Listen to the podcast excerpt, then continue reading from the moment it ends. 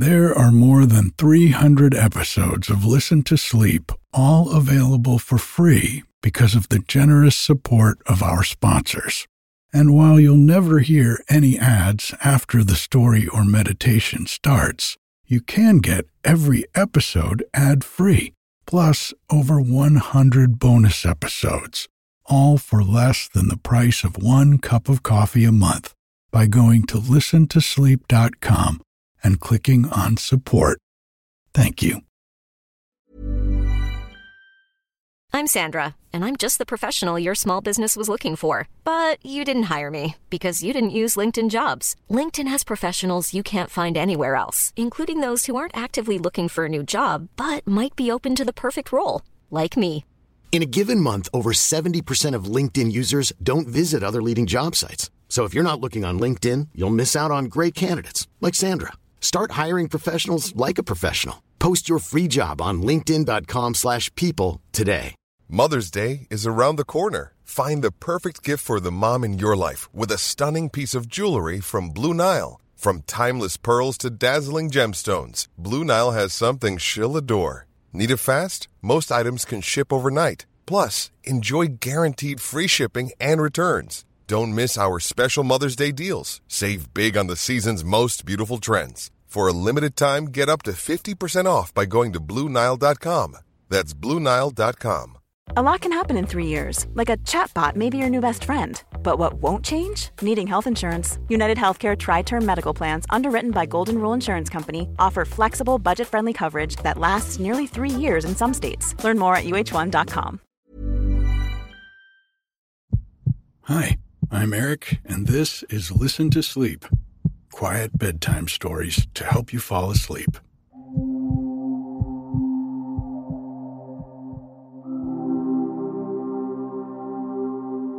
Well, the day after I recorded last week's episode, we spent the afternoon packing up and getting ready to evacuate for a fire that looked like it was coming our way.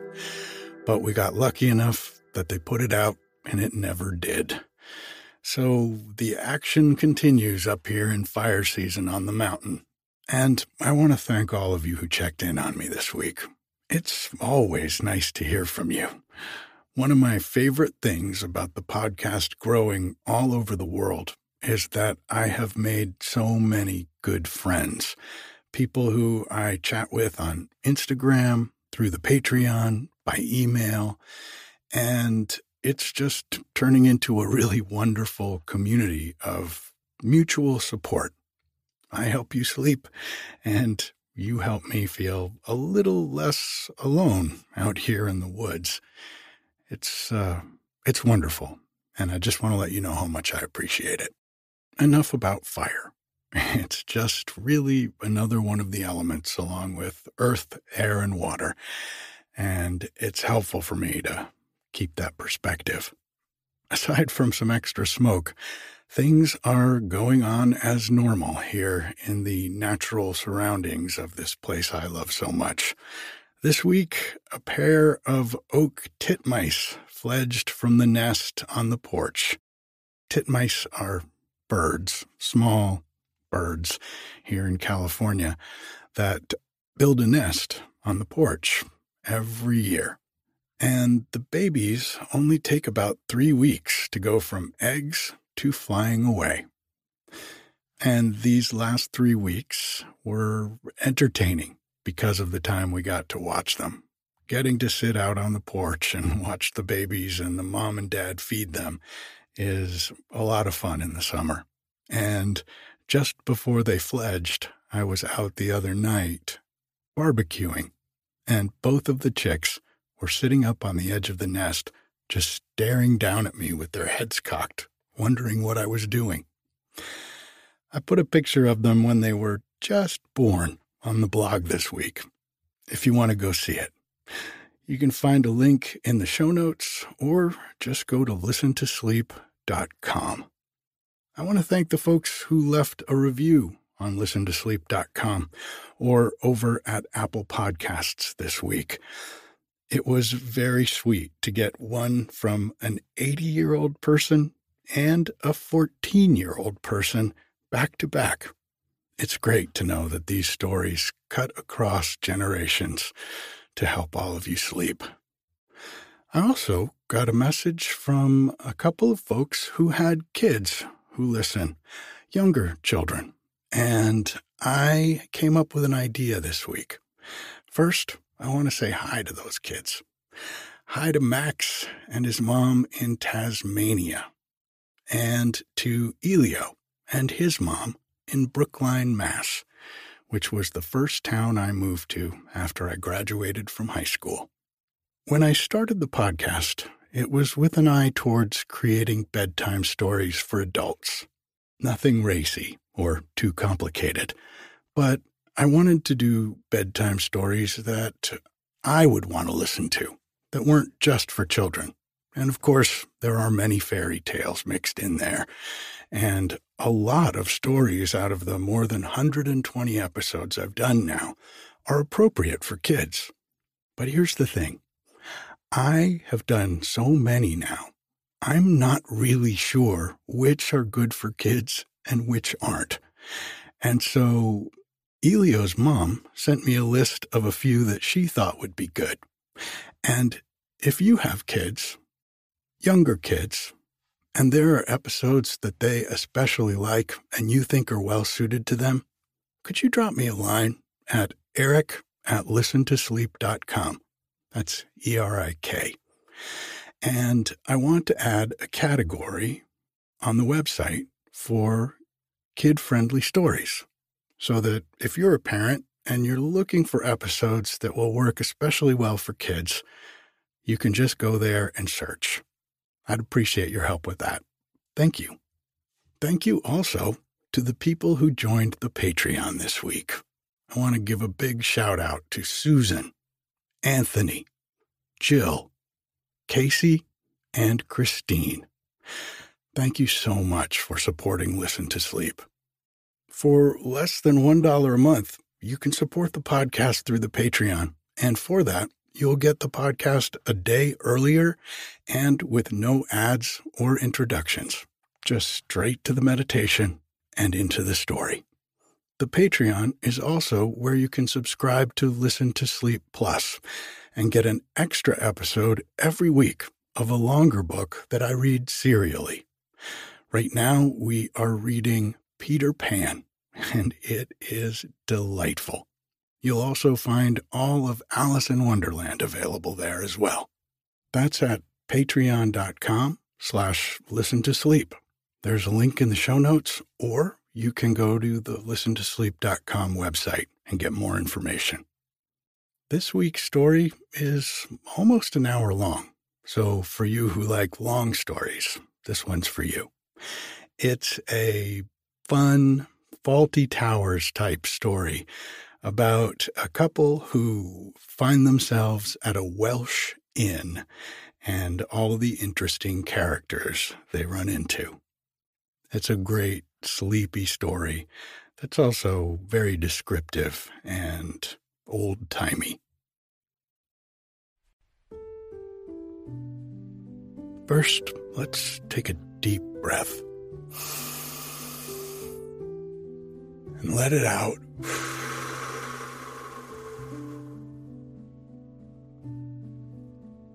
Just feel yourself sinking down into the mattress, letting the weight of gravity pull you down. Take another deep breath in with me. And out.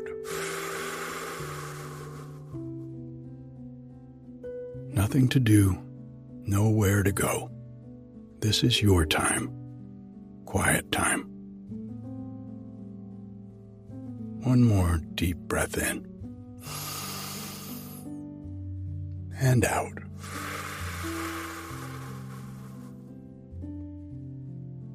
If you get tired while I'm reading to you, that's okay.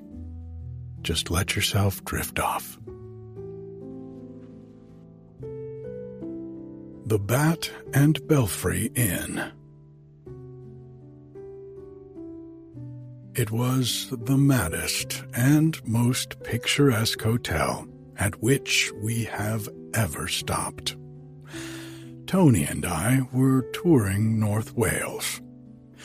We had left Llandudno that morning in the two seater, lunched at Festiniog, and late in the afternoon were trundling down a charming valley with the reluctant assistance of a road whose surface, if it ever had possessed such an asset, had long since vanished. On rounding one of the innumerable hairpin bends on our road, there burst upon us the most gorgeous miniature scene that we had ever encountered. I stopped the car almost automatically. Oh, George, what a charming hotel! exclaimed Tony. Let's stop and have tea. Tony, I should mention, is my wife. She is intensely practical. I had not noticed the hotel, for before us the valley opened out into a perfect stage setting. From the road, the land fell sharply a hundred feet to a rocky mountain stream, the rustle of whose water came up to us faintly, like the music heard in a seashell. Beyond rose hills, hill upon hill, lit patchily by the sun, so that their contours were a mingling of brilliant purple heather, red brown bracken, and indigo shadow. Far down the valley, the stream glinted, mirror like, through a veil of trees. And Tony spoke of tea. I dragged my eyes from the magnet of the view and found that I had stopped the car within a few yards of a little hotel that must have been planted there originally by someone with a soul. It lay by the open roadside, five miles from anywhere. It was built of the rough gray green stone of the district, but it was rescued from the commonplace by its leaded windows, big old beams that angled across its white plastered gables, and by the clematis and late tea roses that clung about its porch. I could hardly blame Tony for her materialism. The hotel blended admirably with its surroundings. There was nothing about it of the beer house on the mountain top, so dear to the German mind. It looked quiet, refined, and restful, and one felt instinctively that it would be managed in a fashion in keeping with all about it. By Jove, Tony, I said, as I drew up to the clematis covered porch. We might do worse than stop here for a day or two. We'll have tea anyhow, and see what we think of it.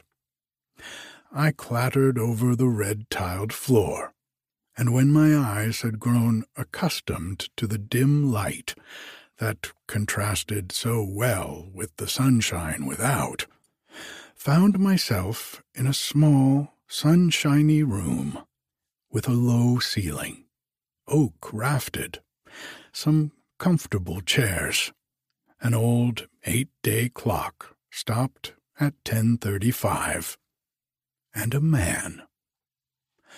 He was a long, thin man, clean-shaven, wearing an old shooting coat and a pair of shabby gray flannel trousers. He smoked a pipe and read in a book. At my entrance, he did not look up, and I set him down as a guest in the hotel. One side of the room was built of obscured glass panes, with an open square in the middle and a ledge upon which rested several suggestive empty glasses. So I crossed to this hospitable looking gap and tapped upon the ledge. Several repetitions bringing no response, I turned to the only living creature who appeared to be available. Can you tell me, sir, if we can have tea in the hotel? I asked. The long man started, looked up, closed his book, and jumped to his feet as if galvanized to life. Of course, of course, of course, he cried hastily, and added, as an afterthought, Of course. I may have shown a natural surprise at this almost choral response, for he pulled himself together and became something more explicit. I'll see to it at once, he said hurriedly. I'm I'm the proprietor, you know. You won't mind if we're if we're a little upset. You see, I I've just moved in. Left me by an uncle, you know, uh, an uncle in Australia. I'll see to it at once. Anything you would like, especially fancy? Bread and butter now, or cake, perhaps. Will you take a seat? Oh, two seats. Tony had followed me in. And look at yesterday's paper. Oh, oh, yes, you can have tea. Of course, of course, of course. Of. His words petered out as he clattered off down a like flagged passage. I looked at Tony and raised my eyebrows. Seems a trifle mad, I said.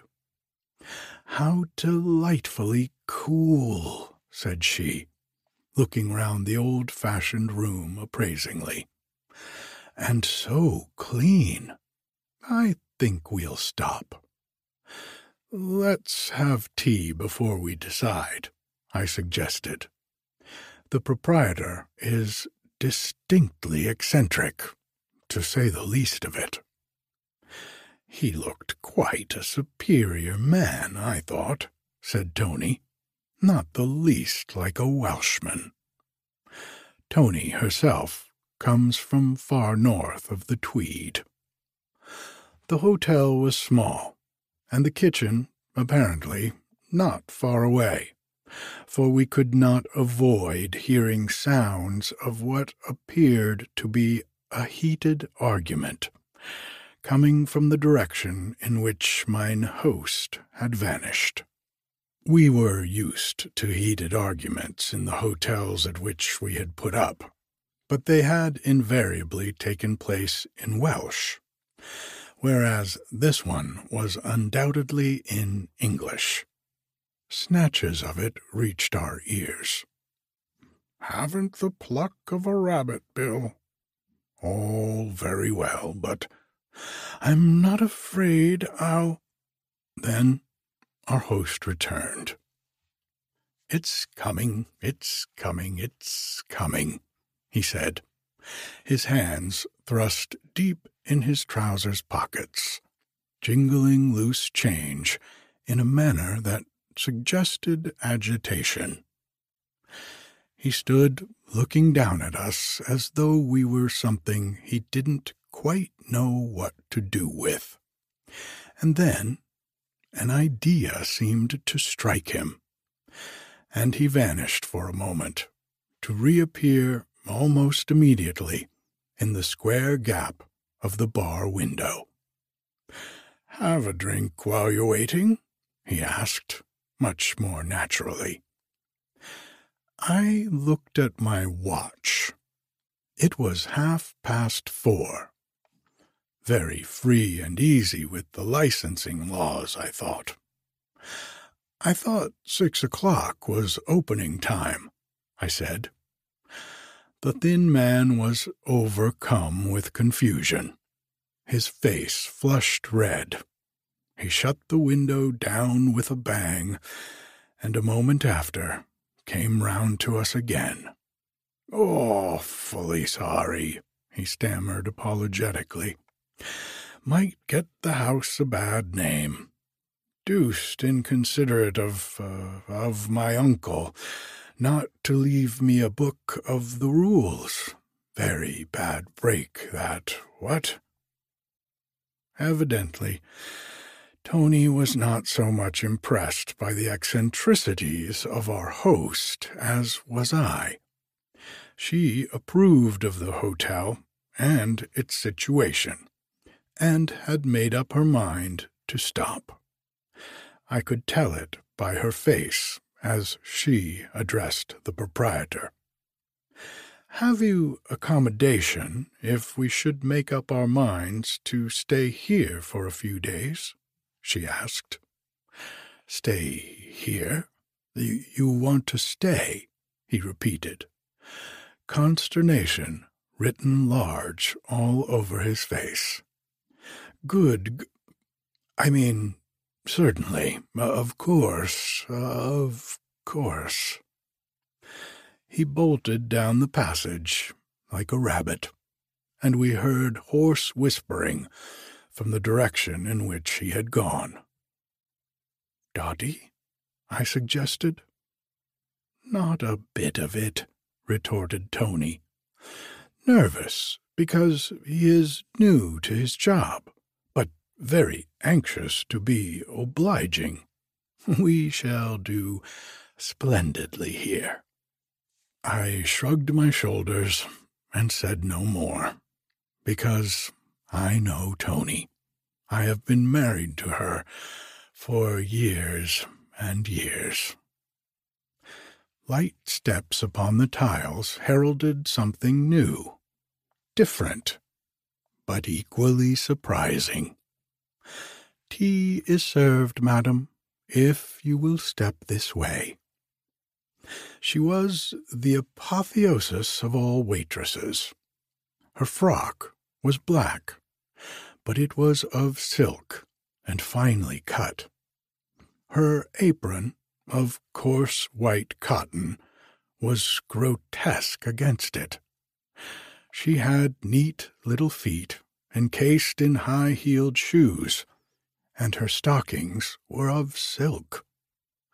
Her common cap that she wore coquettishly on her dark curls, and her face was charming, though petrified in that unnatural expression of distance which, as a rule, only the very best menials can attain. There were no other guests in the coffee room, and this marvel of maids devoted the whole of her attention to us. Standing over us like a column of ice which thawed only to attend upon our wants.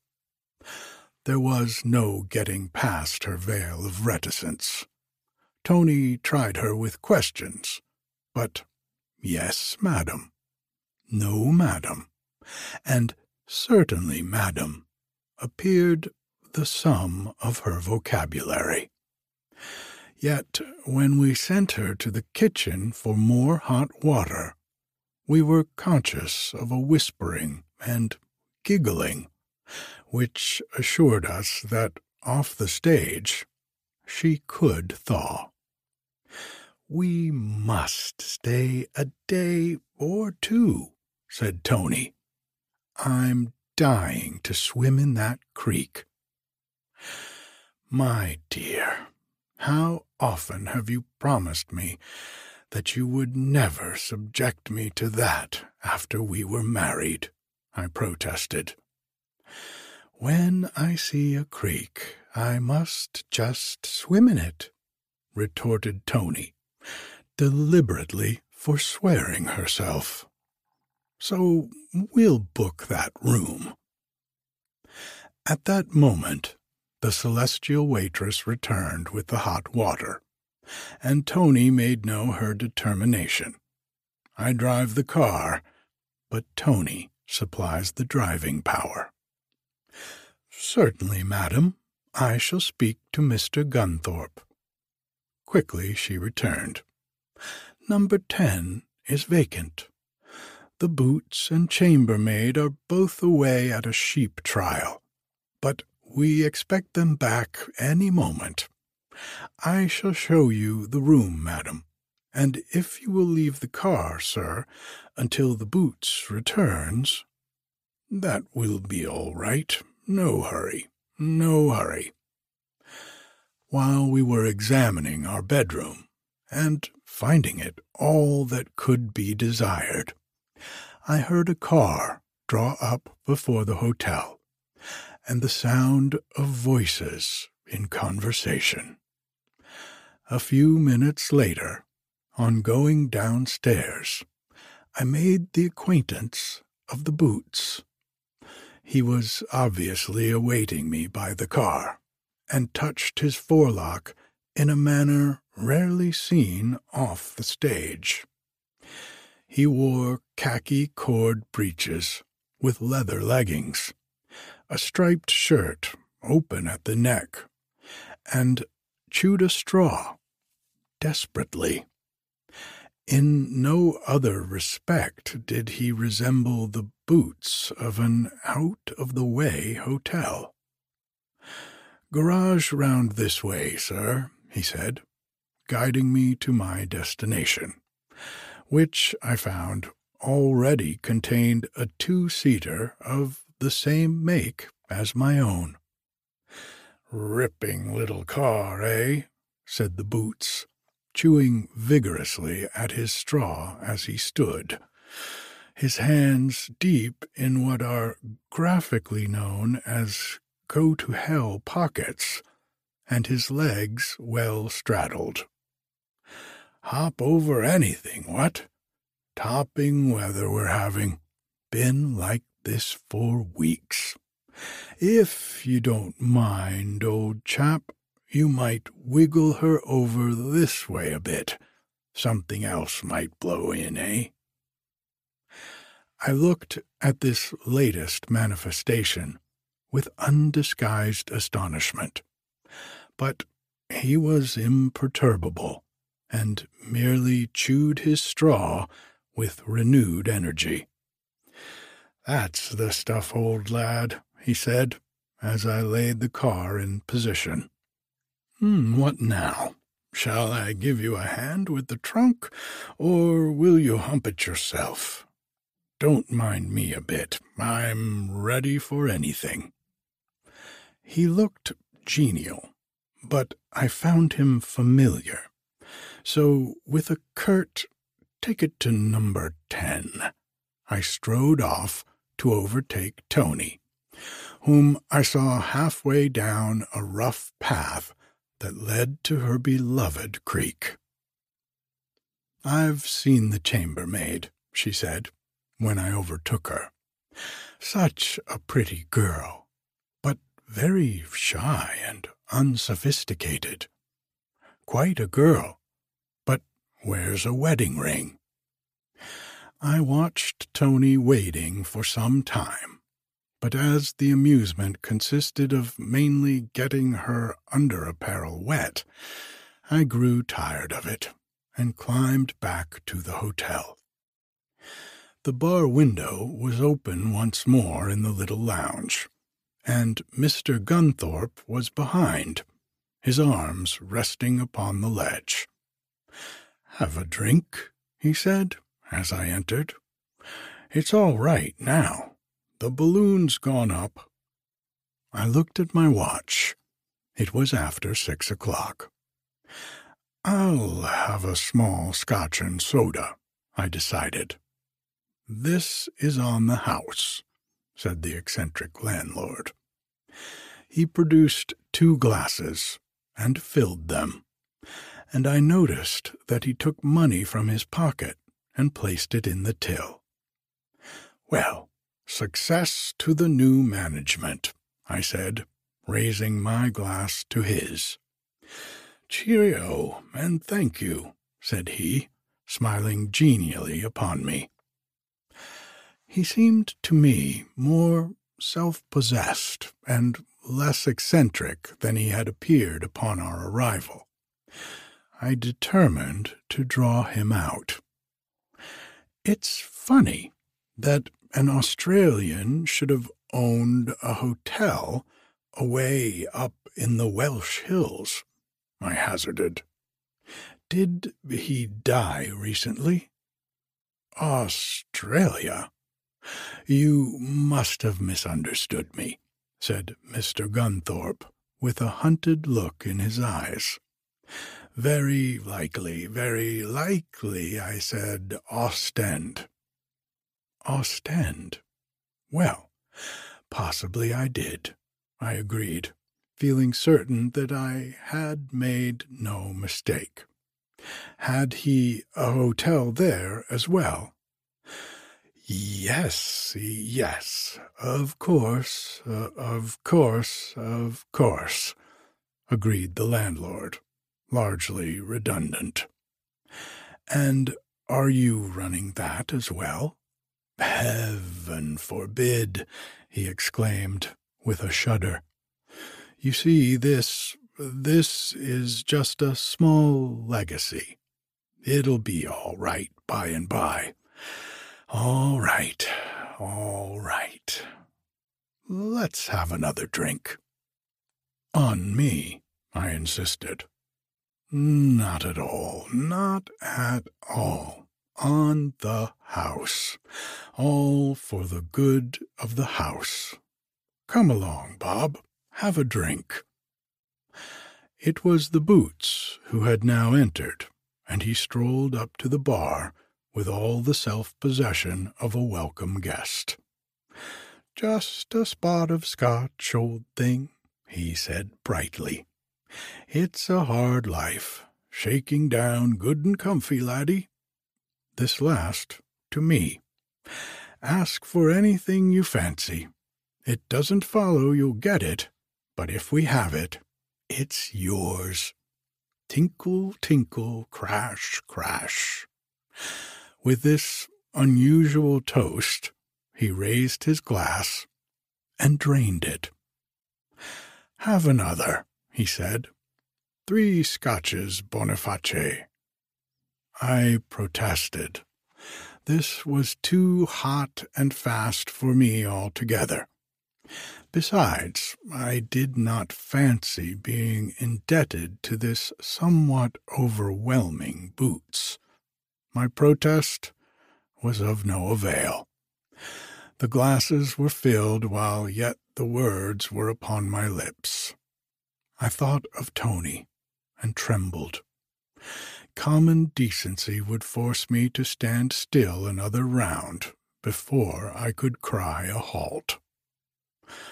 All well in the buttery? asked the boots of the landlord in a confidential tone. The banquet is in preparation, replied the latter. Everything is in train. Heaven grant that it comes out of train reasonably, laddie, said Boots fervently. But you know Molly. I wouldn't trust an ostrich to her cooking.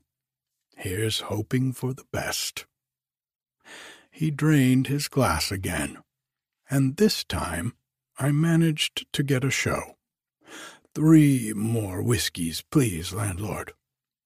And Tony, in clear view, cut up into nice squares by the little leaded panes. I got mine absorbed just in time, and was on the doorstep to meet her, draggle skirted and untidy, but enthusiastic about her swim. She broke her vows three times on the way up to number 10, and excused her lapses on the grounds that the creek was the perfect image of one near a place she called Perth. When she rang for hot water to wash away the traces of her ablutions in the creek, I had my first view of the chambermaid. I found her even more ravishing than the waitress downstairs, and with the additional advantage that she was not standoffish. Indeed, she was a giggler. She giggled at my slightest word, and Tony altered her first impression and dubbed her a forward hussy. Personally, I liked the girl, though she broke all precedent by attending upon us in a silk blouse and a tailor made tweed skirt. When I wandered downstairs before dinner, I came upon her again, this time unmistakably in the arms of the ubiquitous Boots. I had walked innocently into a small sitting room where a lamp already shone, and I came upon the romantic picture unexpectedly. With a murmured word of inarticulate apology, I made to retire. It's all right, old fruit. Don't hurry away, said Boots affably. Awfully sorry and all that. Quite forgot it was a public room, don't you know? The chambermaid giggled once more and bolted, straightening her cap as she went. You don't mind, do you? continued Boots, making a clumsy show of trimming the lamp. Warm is the greeting when seas have rolled between us. Hmm, perhaps not quite that, but you see the idea, eh? He would doubtless have said more, being evidently of a cheery nature, had not the waitress of the afternoon appeared in the doorway, her face as frozen as a mask of ice. Bob, uh, Kennel, she said sharply, and held the door wide. The cheeriness vanished, and the boots followed it through the open doorway. I trust you will excuse him, sir, said the waitress, deferentially. He is just a little deranged, but quite harmless. We employ him out of charity, sir. I may have been mistaken, but a sound uncommonly like the chambermaid's giggle came to me from the passage outside. The sound of a car stopping outside the hotel drew me to the window as the waitress left me, and I was in time to see an old gentleman with a long white beard step from the interior of a Daimler landaulet, the door of which was held open by a dignified chauffeur, whose attire seemed to consist mainly of brass buttons. A consultation evidently took place in the smoking room or bar between this patriarch and the proprietor, and then I heard agitated voices in the passage outside. It's a blinking invasion, said Mr. Gunthorpe. I tell you, we can't do it. Good heavens, they threaten to stop a month if they are comfortable. Don't worry then, old bean. They won't stop long. This in the voice of Boots. And they want a special diet. Old girl can't eat meat, suffers from a duodenal ulcer. I tell you, we got quick intimate. We can't do it, Molly. Fathead, of course we can. I'll concoct her something the like of which her, what you may call it, has never before tackled. Run along, Bill, and be affable. Shall I stand them a drink? Mr. Gunthorpe again. Do, old bean. I'll come and have one too, said Boots. You won't, Bob. You'll see to the chauffeur and the car, and the luggage. Hang the luggage. I'll stand the chauffeur a drink. Then the female voice spoke warningly. You've had enough drinks already, both of you, it said.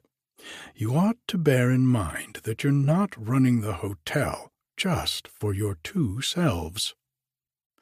It's all right, old girl. There's plenty for everybody. Cellar's full of it.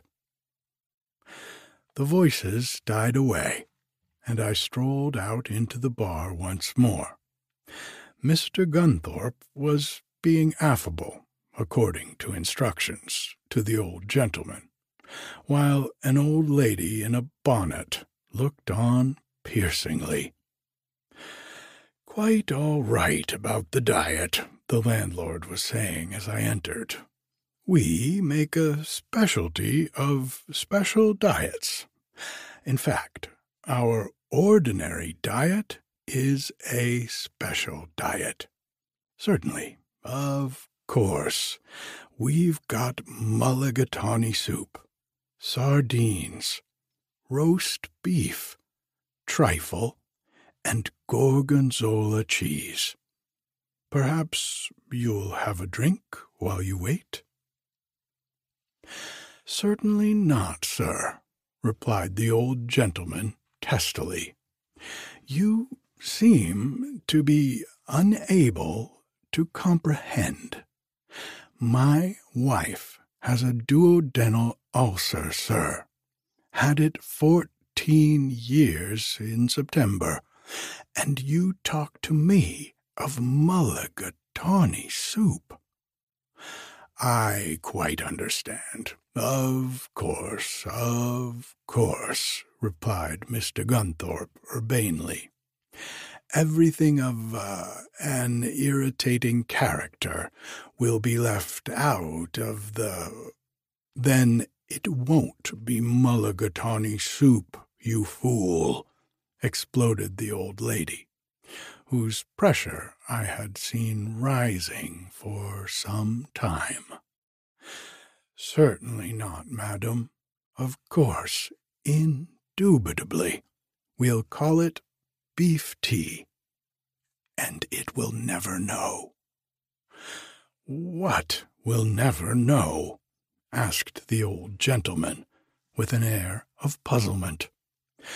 Madam's duodenal ulcer, sir, replied the landlord, with a deferential bow, dedicated, doubtless, to that organ. Each separate hair in the old gentleman's beard began to curl and coil with the electricity of exasperation, and at every moment I expected to see sparks fly out from it. The old lady folded her hands across her treasure and looked daggers at the landlord. How far is it to the nearest hotel, John? she demanded acidly. Too far to go tonight, Mary. I'm afraid we must put up with this this sanatorium, replied her husband. As a diversion, I demanded an appetizer, a gin and bitters. Mr. Gunthorpe's face lit up, and he bolted behind the bar. Certainly, of course, have it with me, he exclaimed eagerly, his eyes full of gratitude for the diversion. I had the greatest difficulty in paying for our two drinks, for, of course, Mr. Gunthorpe would not let me drink alone, and I was equally insistent that the house had done enough for me. Then we must have another, he declared, as the only way out of the difficulty. Fortunately, for me, Tony appeared on the scene, clothed and in her right mind, speaking once more the English language, and I contrived to avoid further stimulation. Mr. Gunthorpe looked at me reproachfully as I moved off with my wife. I could see that he dreaded further interrogation on the subject of diets. Nothing further of the moment occurred before dinner.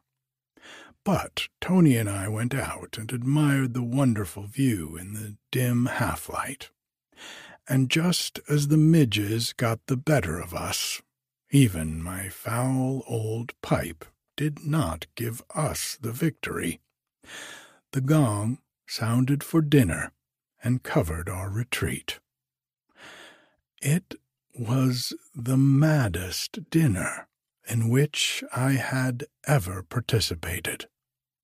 Three tables were laid in the little coffee room, and as Tony and I were the first to put in an appearance, I had the curiosity to look at the bill of fare at the first table I came to. This way, sir, if you please, said the chilling voice of our exemplary waitress. Already I had deciphered beef tea and steamed sole on the card, and concluded that the table was reserved for the duodenal ulcer.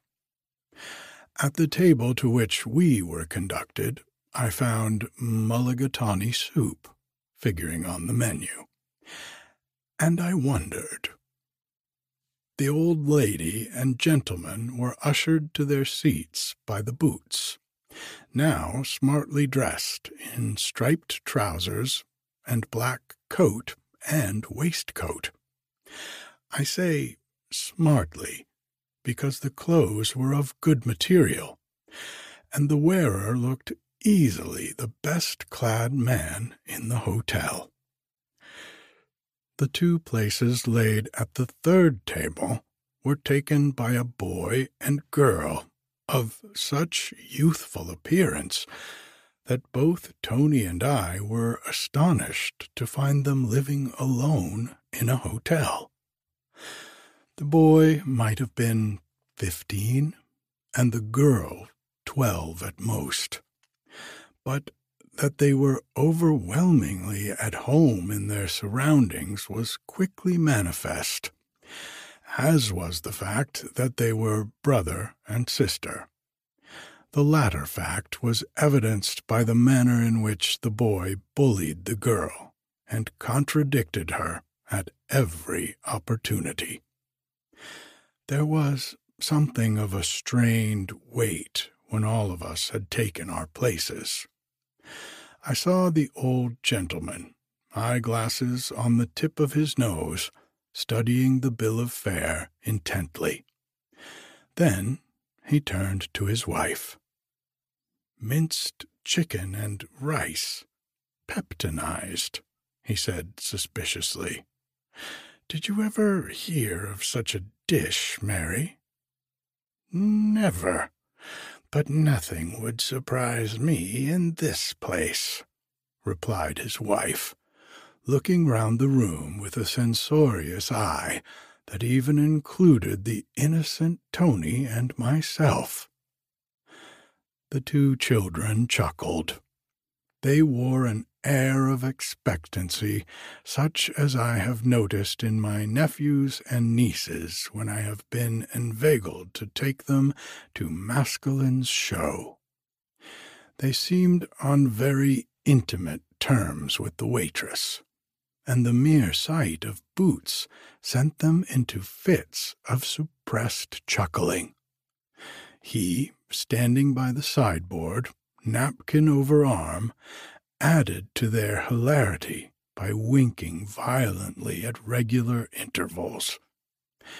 Catching my eye upon him, he crossed to our table. Everything all right, eh? he said, glancing over the layout of our table. Everything, except that so far we have had no food, I replied. It's the soup, he said, leaning confidentially to my ear. The cat fell into it, and they're combing it out of her fur. Have a drink while you wait? No? All right, old thing. I dare say you know best when you've had enough. Shut up, you kids. Don't you see you're irritating the old boy. This in a hoarse aside to the children at the next table. It made them giggle the more. Surely they are very young to be stopping here alone, said Tony, with a touch of her national inquisitiveness. Very sad case, madam, replied the boots. We found them here when we came. You know, wrapped in a blanket on the doorstep. Not quite, perhaps, but you see the idea. Sort of wards of the hotel. He was interrupted by the entrance of the waitress with soup. She gave him a frozen glance and a jerk of the head, and he vanished to the kitchen, to return with more soup, and at last we got a start on our meal. The soup was good, notwithstanding the story of the cat. It really was mulligatawny. There was no doubt about that. The old couple were not so well satisfied. They sipped a little, had a whispered consultation, and beckoned the boots. Waiter, do you call this beef tea? demanded the old gentleman. You can't have me there, my lad, retorted Boots cheerily. From the Latin beef, beef and tea, tea, beef, tea, take a spoonful of tea and a lump of beef, shake well together, simmer gently till ready, and serve with a ham frill. The old gentleman's face showed deep purple against his white whiskers, and the waitress left our table hurriedly, hustled the boots from the room, and crossed to the old couple. I could not hear all she said, but I understood that the boots was liable to slight delusions, but quite harmless. The beef tea was the best that could be prepared on such short notice, and so on. It was the main course of the meal that brought the climax. It was roast beef and Yorkshire pudding, excellently cooked, and, so far as we were concerned, efficiently served. The irrepressible Boots had, however, by this time drifted back to duty. I saw him bear plates to the old people's table containing a pale mess, which I rightly concluded was the minced chicken and rice, peptonized, already referred to by the old gentleman. The couple eyed it suspiciously, while their attendant hovered near, apparently awaiting the congratulations which were bound to follow the consumption of the dish. John, it's beef, screamed the old lady, starting to her feet and spluttering. Damn, so it is, confirmed her husband, after a bare mouthful. Hi, you, scoundrel, poisoner, assassin, send the manager here at once. He waved his napkin in a fury, and Boots cocked an eye at him, curiously. Won't you have another try? he urged. Be sporty about it. Hang it, it looks like chopped chicken, and it is chopped. I chopped it myself. Have another try. You'll believe it in time if you persevere. It's the first step that counts, you know. I used to be able to say that in French, but he only got so far because the old gentleman had been inarticulate with rage. Fetch the manager. I don't dare utter another word. Confound you, he shouted. A few moments later, our friend Mr. Gunthorpe entered. His eyes were bright, and a satisfied smile rested on his lips. Good evening, sir, he said affably. I believe you sent for me. I hope everything is to your taste. Everything is nothing of the sort, sir, retorted the old gentleman. You have attempted a gross fraud upon us, sir. I find on the menu chicken, and it is nothing more nor less than chopped beef, and peptonized. Peptonized be hanged, sir. It is no more peptonized than my hat. Well, sir, as for your hat, I can say nothing, but none of your insolence, sir. I insist on having this filth taken away and something suitable put before us. My wife has possessed a duodenal ulcer for fourteen years come September, and be hanged your duodenal ulcer. As this isn't its birthday, why should it have a blinking banquet? Let it take pot luck with the rest of us. A sudden burst of uncontrollable laughter made me turn sharply, to find that the reserve had fallen from our chilly waitress, who was vainly endeavoring to smother her laughter in a professional napkin. Oh, Bill, she cried, you've done it now.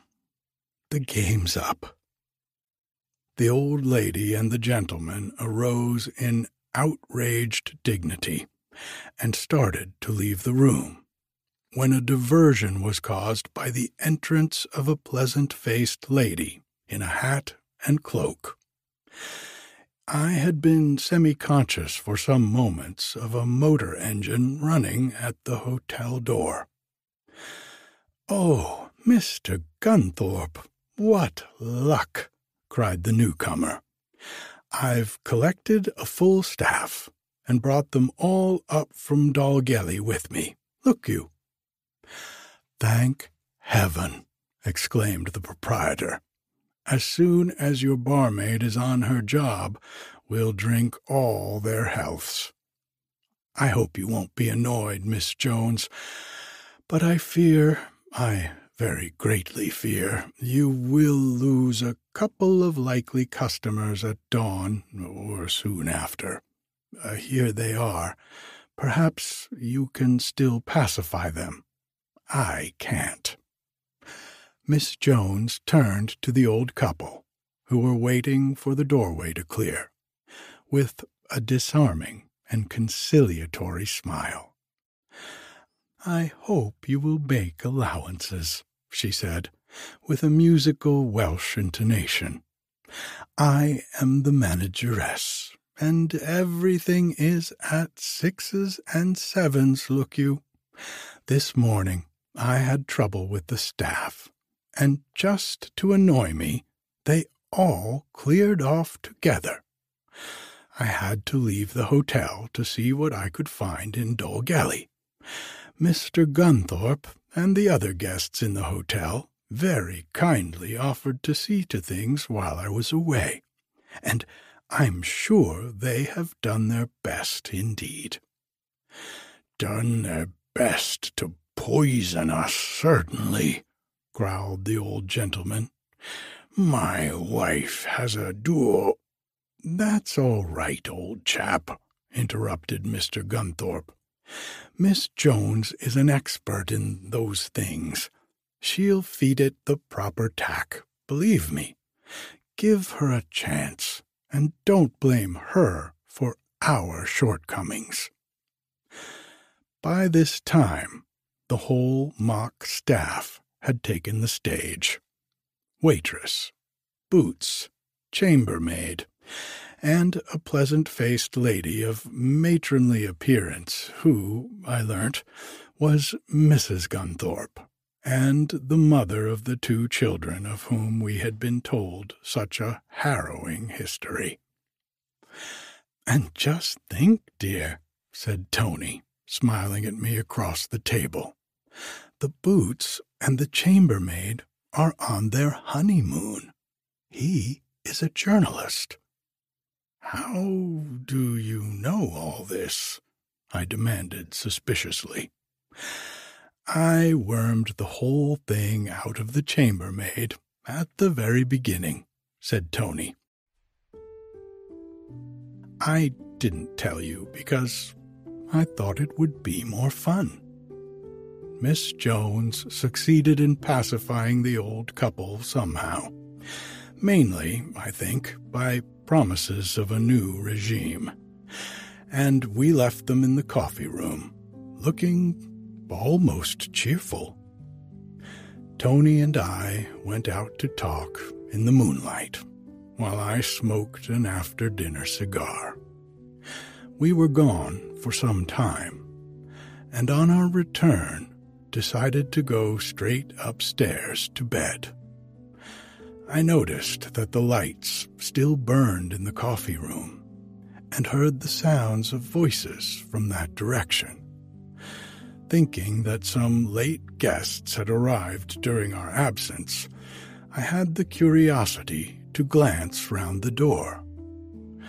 The whole of our late staff sat round a table, on which were arrayed much food and several gilt topped bottles. Come along, do join us, cried Mr. Gunthorpe, sighting us at once. Come and celebrate the end of this bat in the belfry sort of management, added Boots, holding high a sparkling glass. It ended in Tony and I being dragged into the celebration, and that ended in quite a late sitting.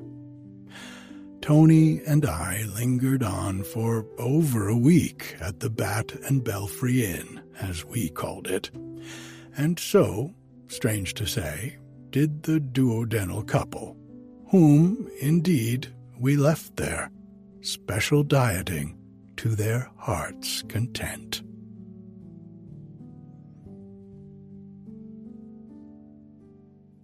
Good night.